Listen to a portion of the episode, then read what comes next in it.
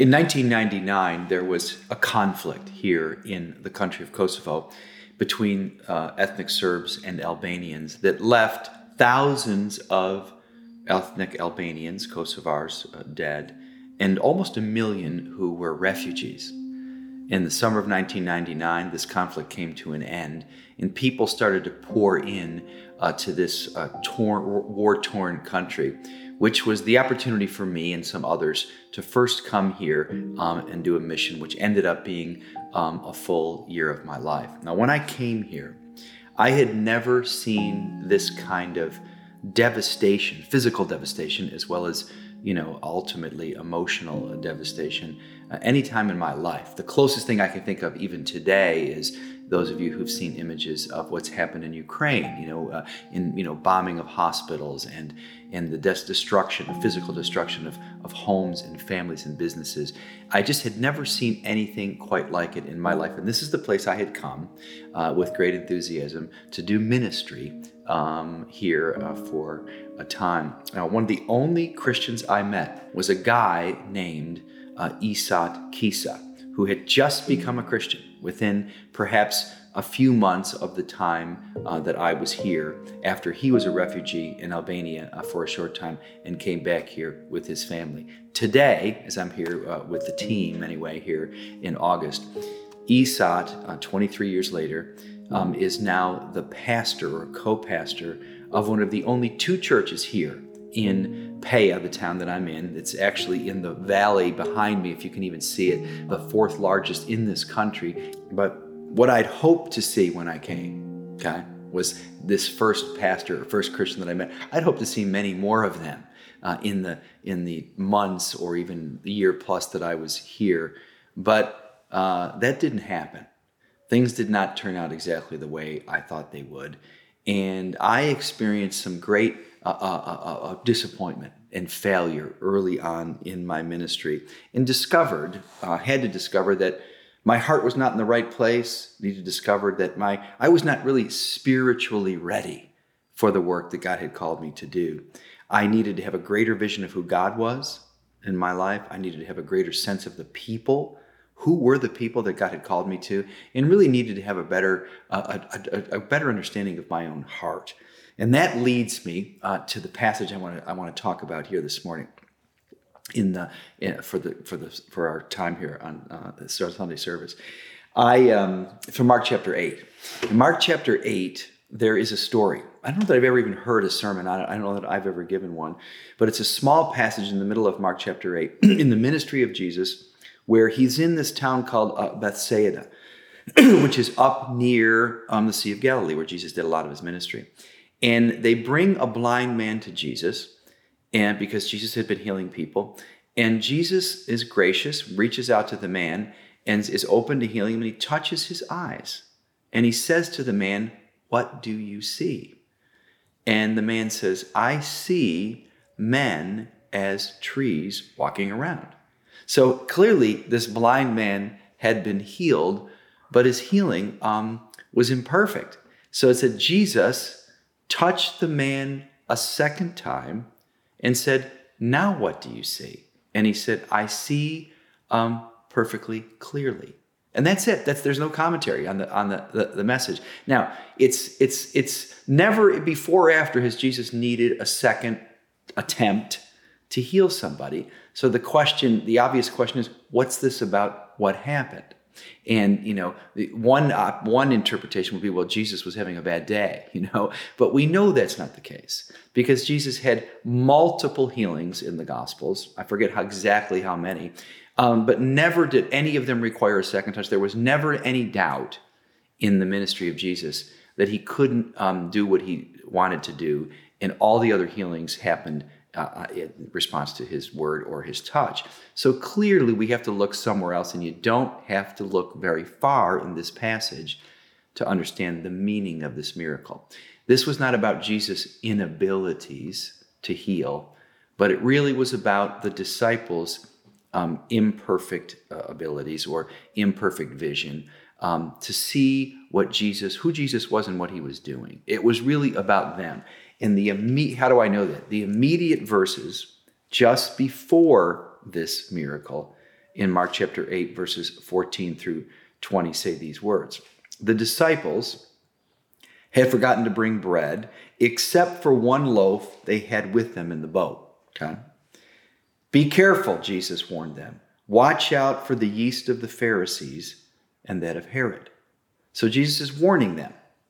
They discussed this with one another and said, It is because we have no bread. Aware of their discussion, Jesus asked them, Why are you still talking about having no bread? Do you not see or understand? Are your hearts hardened? Do you have eyes but fail to see? Do you have ears but fail to hear? Don't you remember when I broke the five loaves for the 5,000? How many baskets did you pick up? Twelve, they answered. And then I broke the seven loaves for the 4,000 just earlier in this chapter. How many baskets of pieces did you pick up? They answered, Seven. He said to them, Do you still not understand?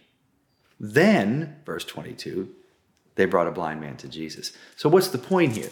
The problem was not with Jesus' touch, the problem was with the disciples' perception and understanding.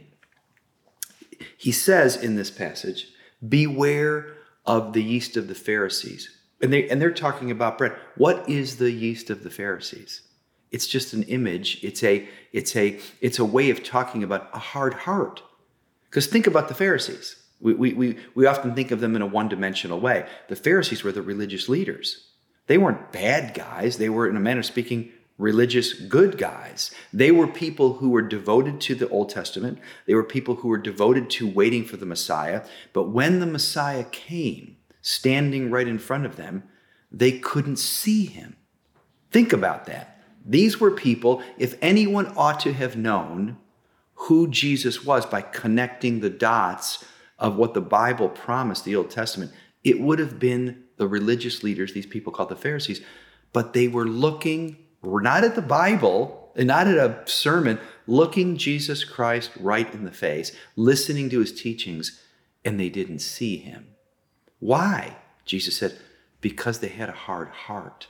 Okay? This, the greatest evil to a faith in Jesus Christ, the greatest danger or enemy to me, to you, this is why this passage is here, is a hard heart.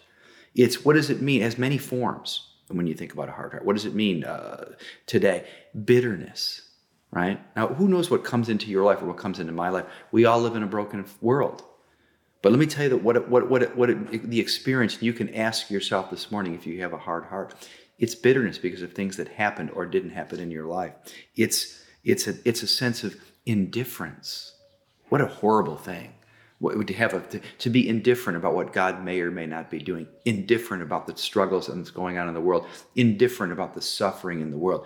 Bitterness comes in, indifference. Uh, listen, a disbelief. Ask yourself this morning in God's love for your life, a disbelief or, or a weakened belief that God can still do something amazing in your life. These are all signs of a hard heart. And Jesus is saying to his disciples, and he's saying to you and me, okay, that's why this passage is here. We are his disciples. Beware of a hard heart. Guard your heart, the book of Proverbs says, says because out of it come all the issues of life. That's saying, be careful, guard your heart. I mentioned a few minutes ago, you know, I came here with great enthusiasm 23 years ago. I met my first believer, Isak Kitsa, who's, uh, who's my friend to this day. He owns the building we're in. He's a great a man and now a, a pastor of a church. Um, but I had great failure and disappointment. I had come, what was I doing when I first came here um, with my team? We were doing um, what you would expect we'd be doing in a war torn situation. We were building roofs, we were building homes from the ground up. But we were also giving out blankets. We were giving out stoves in the dead of winter. I moved in the dead of winter. And we were um, giving, doing all kinds of practical help.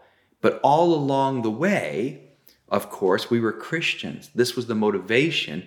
We would, at the end of that construction project, at the end of that food delivery, we would take some time and talk to people about Jesus. Just maybe pray for them. This is a Muslim country.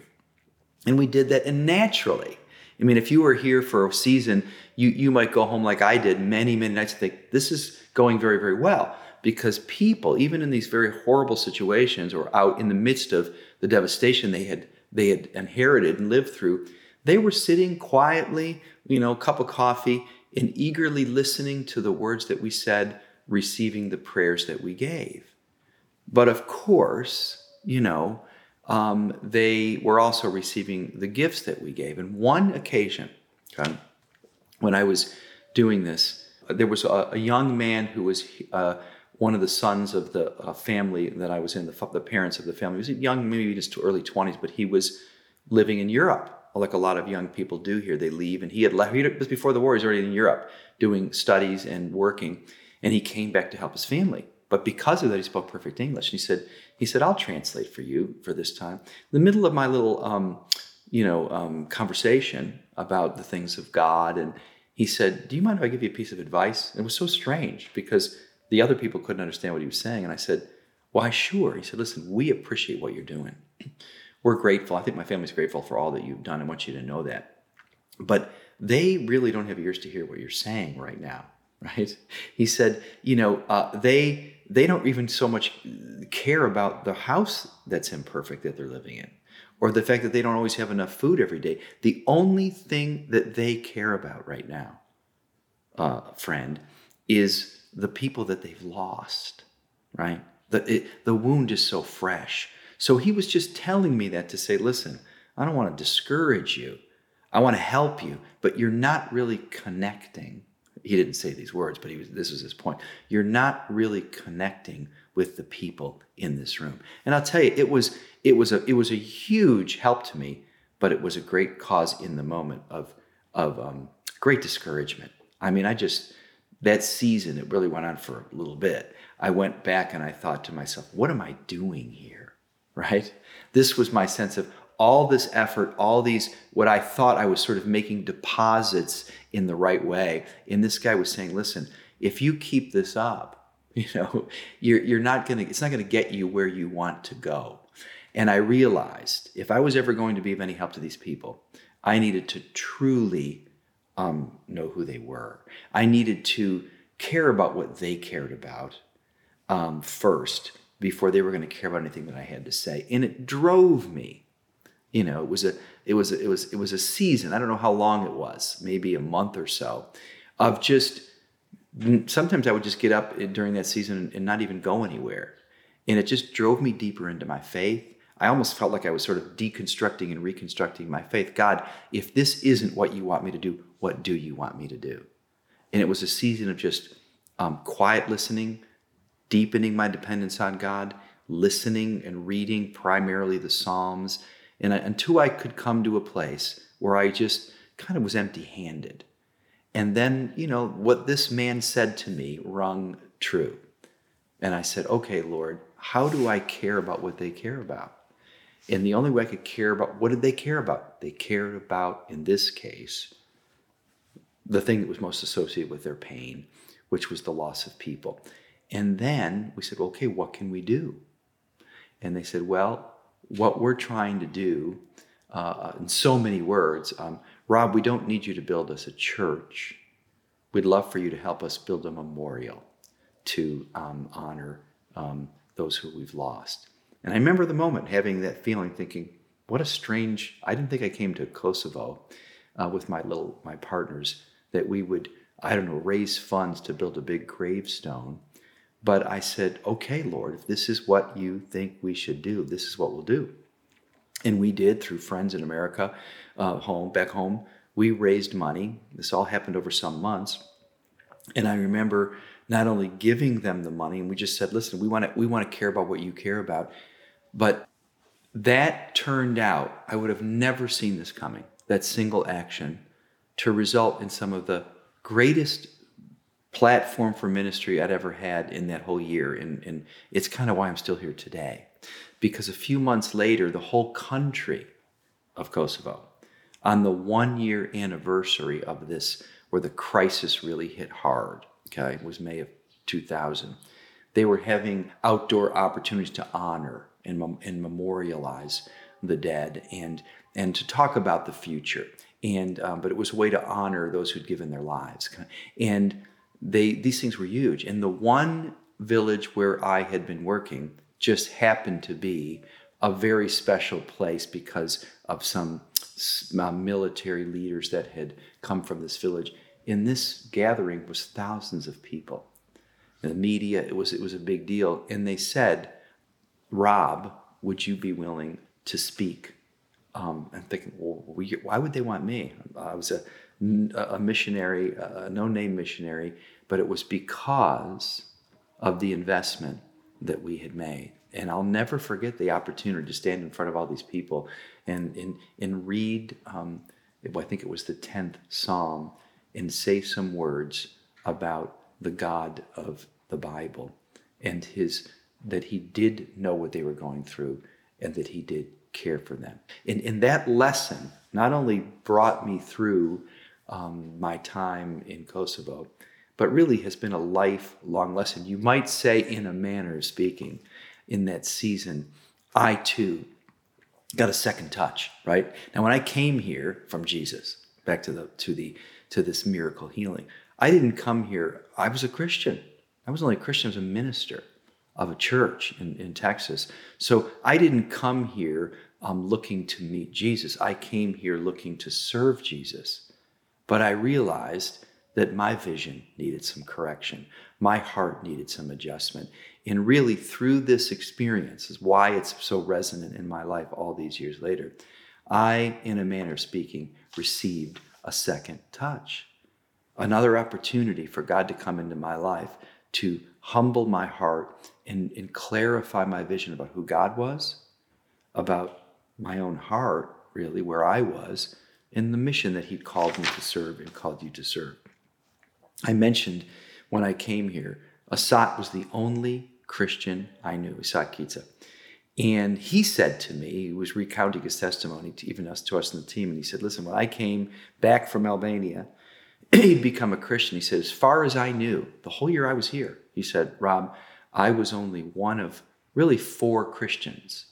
Now, there may have been more, but that's all he knew. And there was only one church that had existed before the war. I'm talking about a, a, a, an evangelical church of a kind. And it was at that time, it was run by um, a, Serbian, a great uh, man that I never met, but he had to leave when the war came, and the church went dormant. And eventually, Asat and another uh, man, Ghani, they put this church together. But it was the only church in town, very, very small, and there was only a handful of Christians. Well, today, 23 years later, there are um, about 40 churches all over this small country, still small. And the best conservative estimate is about 12,000 believers. Now, that to you and I may not sound like a lot, but when you think about where this country was, really, a, really, a, at this point, a really no Christian witness, it's kind of an amazing thing, right? So God, it's a small, it, it was a small beginnings, but God is doing great things, and there is still a lot of work to do. And today, there are 20 cities that have a gospel witness like Peja, but there's 18 that have no church plant whatsoever and likely no believers. So a lot of good work has been done. A lot of good work needs to be done. But my hope is, is even as uh, one church, Browncroft, that we can have a part in what God is doing here in this country um, at this time. Let me let me uh, close with one story of just what happened to us this week. Give you an example of how God has worked over the course of 23 years.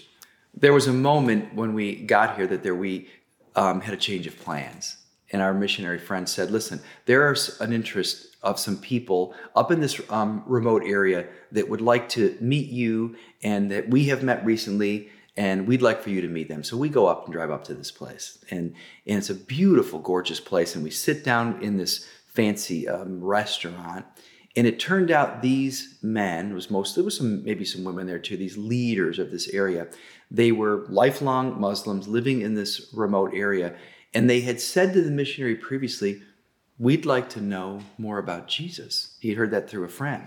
And, and so we sat down with them. It was fascinating. You know, it's like I remember thinking of Paul in the Macedonian call, you know, come over and tell us about Jesus. It was that kind of a thing. And we're sitting with these people having some coffee, And after we small talk, they said, okay, what would you like to talk about? And they were very thoughtful and serious, non Christians, Muslim uh, uh, people. And they said, um, I can remember some of the questions. Can you tell me the difference between the Bible and the Quran? What a fascinating question. And we talked about it. You know, um, what, what is the difference between um, Catholics and Protestants? What is the Protestant Reformation? We talked about it. And then the question we probably spent the most time on was what is the gospel? You know, um, really, what does that actually mean? I mean, it was unbelievable. Not anybody asking those questions would be interesting to me. But here in a Muslim country, for people who their whole life long, their, life experience, their whole life, they've been um, Muslims. But I think, like in a lot of places, not deeply practicing, if at all, but that's all they knew. And they've heard now, especially the last 23 years, about Jesus. There are churches here. It's, it's actually um, legal to, to have churches. It's a much different experience. They're saying, Tell us about Jesus. And it was really one of the most fascinating conversations. And I said, So finally, I just said to him, Hey, our, you know, after this long conversation, I said, because um, I'd never met these people. I said, listen, let me just ask you a question. Are you a Christian? You know, because, and they said, well, no, we're not. Um, they, they had enough understanding. They said, we're not Christians, but we're very interested, which had great integrity to it. And so we talked, we, we, um, we, you know, we, we prayed and, and, and, and we left. But I thought, what a great opportunity. And, and what one of the guys said before we left, as he was telling about this area, he said, listen, there is this whole area, it's kind of a mountain region, is made up of 13 villages or, or, or large glorified neighborhoods. They all have different names. And many of the people in this room, they're from these 13 areas. It's the way they kind of run it, this district. And he said, I said, well, what are you interested in? And he said, we're interested in, um, he didn't say these words, but we're kind of, we're kind of tired. We're not interested in, in Islam. We have mosques. We, we, it's our, it's our history but it's not our it's not where our interests lie. And we'd like to we'd like to build churches. They were thinking that's how you become a Christian. I said, well, that's interesting. We we can talk about that perhaps, or these missionary friends can talk about it. We had two local pastors with us, but I said the most important thing is not building the church, um, but building the church within you know, know me. Come. So we talked about it, we prayed about it. But I just shared that story to say this is where God is working in this culture today. And and it renewed my heart and it leaves me to my my closing challenge to all of us, right? No one walked in what these people needed was the first touch of Jesus. They admittedly are not Christians. My sense is the vast majority of all of us here today listening to me, you're Christians there's been a time in your life, whether it was last week or many decades ago, decades ago, where Christ came into your life. He he opened your eyes. You were dead in your trespasses and sins, and He made you alive, right? In a sense, He touched you and you could see spiritually.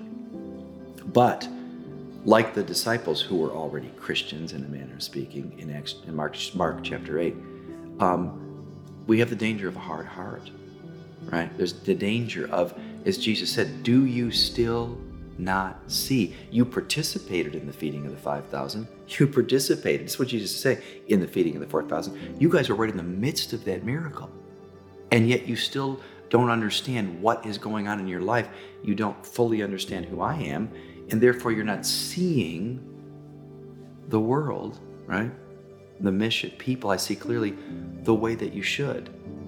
And I that's my my I would like us all to think about as I close today. See yourself, I'll see myself as the blind man in this story, someone who has experienced the touch of Jesus, has become a Christian, but maybe isn't seeing clearly, who needs a renewal of your vision, renewal, a second touch of Jesus, a deeper encounter with Christ, so that you can see God in a truer, clearer way you can see your own heart in a truer, clearer way.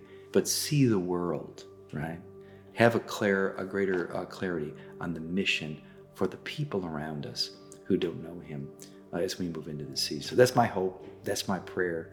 Uh, look forward to seeing you uh, very soon.